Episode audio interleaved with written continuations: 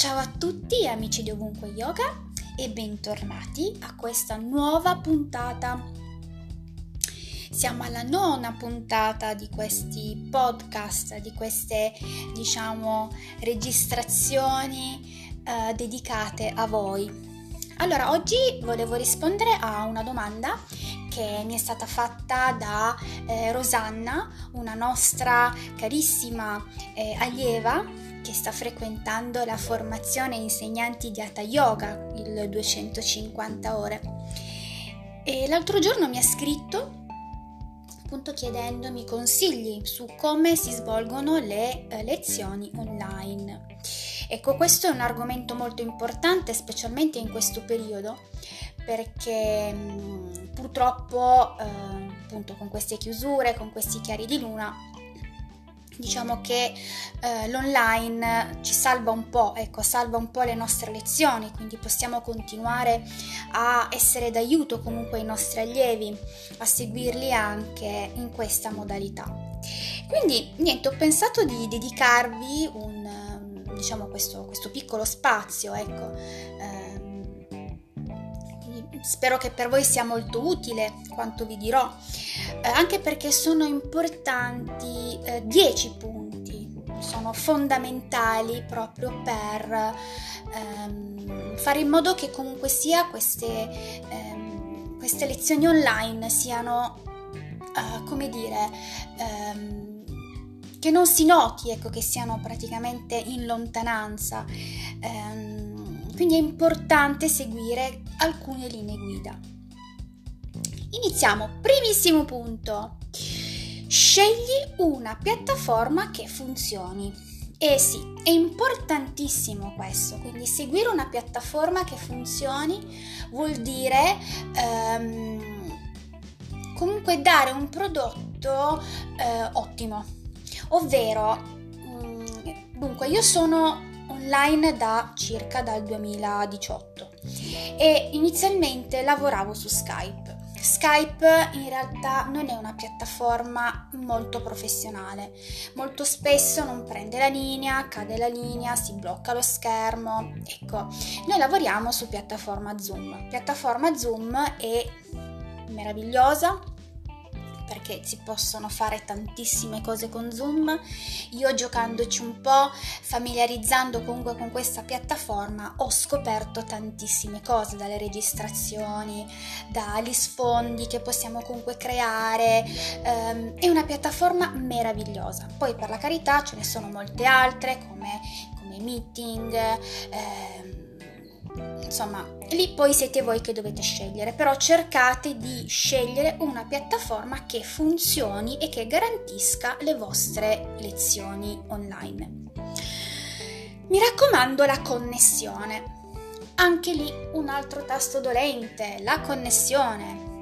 La connessione internet è ovviamente la cosa fondamentale. Se manca quella, non potete lavorare, non potete lavorare in questo modo quindi è importante avere, non so, una, una fibra o comunque una linea internet che comunque ci garantisca un po' di sicurezza. È ovvio che niente è sicuro, però ehm, ecco una linea telefonica che ci permetta comunque di navigare eh, e di fare comunque la nostra professione senza interruzioni. Che tipo di apparecchio posso utilizzare? Ah, questo è un altro punto interessante. Allora, oggi come oggi potete utilizzare tutti gli apparecchi che volete, dal tablet, il telefono, il computer. Um, pensate che io le primissimissime lezioni le facevo col telefono. Ebbene sì, e io non ho un iPhone, io ho un un Android normalissimo della Samsung, eh, ovviamente con una qualità eh, discreta e ho sempre fatto lezioni appunto col telefono. Poi piano piano mi sono evoluta con un PC eh, diciamo un pochettino più professionale, ecco. Um, però ecco, le prime volte se avete un apparecchio eh, appunto che ve lo consente, potete fare anche le vostre lezioni col telefono ehm, anche su tablet, eh, come desiderate. L'importante è che sia un apparecchio appropriato, che comunque vi consenta di avere appunto eh, internet e che comunque vi consenta di vedere mm, comunque lo schermo e di fare comunque le vostre, le vostre lezioni. Mi raccomando, pubblicizzati sui social, sui tuoi canali. Eh sì, cioè, va bene comunque eh, fare lezioni online con il tuo gruppo di allievi, ma perché no espandersi? Espandersi magari facendoci conoscere anche da, da altre parti. È un modo, un modo anche per interagire con gli altri, stare insieme. Potrebbe essere ecco un'occasione per allargare comunque il gruppo e chissà magari in futuro continuare queste lezioni online anche con le persone che abbiamo conosciuto durante questa, questa occasione.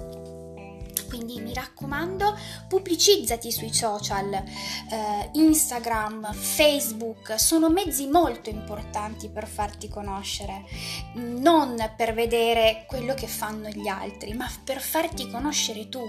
Quindi cerca di utilizzarli nel miglior modo possibile. Un altro punto fondamentale, gruppi piccoli.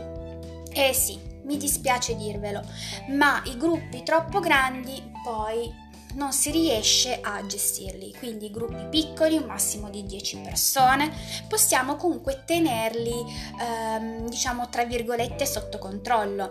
Um, cerca sempre di dividere comunque questi gruppi in modo tale da avere principiante, eh, intermedio e avanzato, in modo tale da, ecco, non per classificarli, assolutamente no, ma per gestire comunque il tuo lavoro.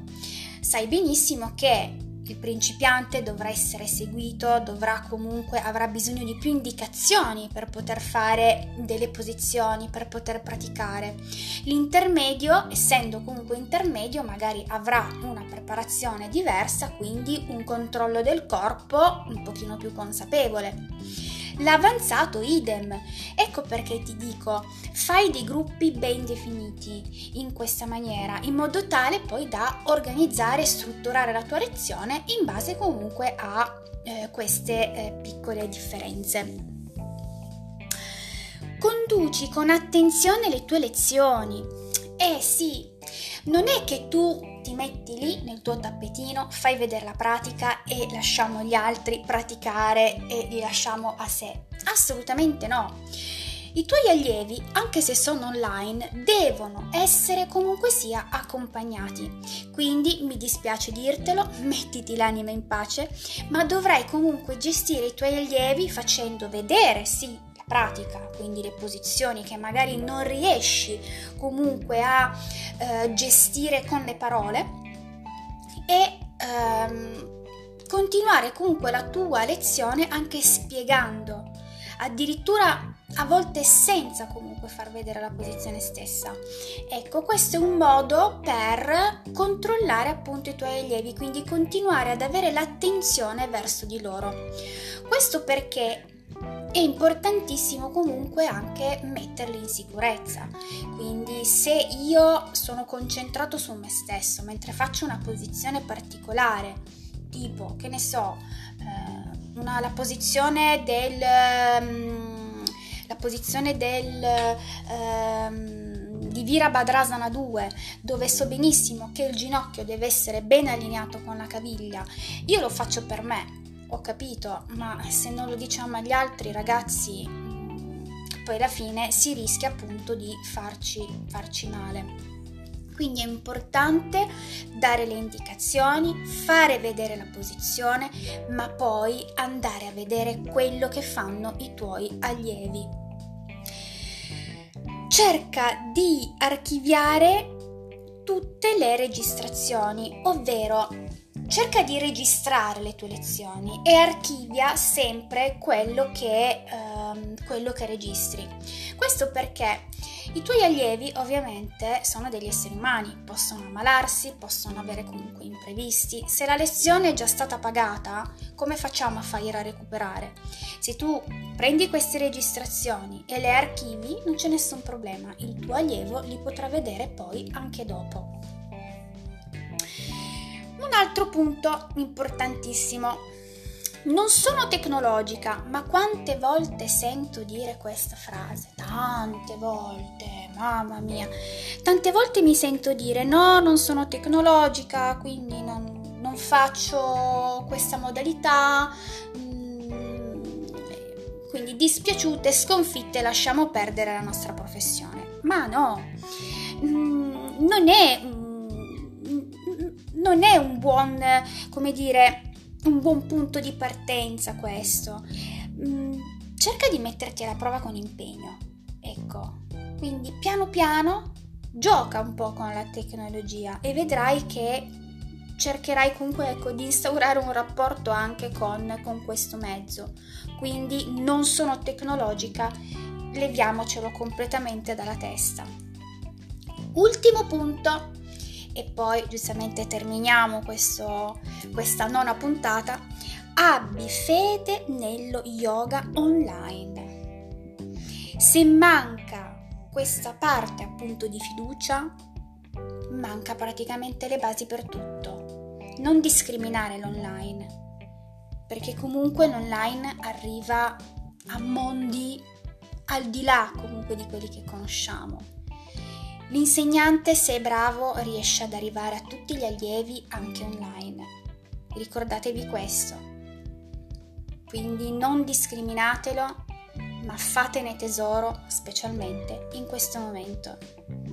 E con questo è tutto, carissimi ragazzi, carissimi allievi, carissimi ascoltatori.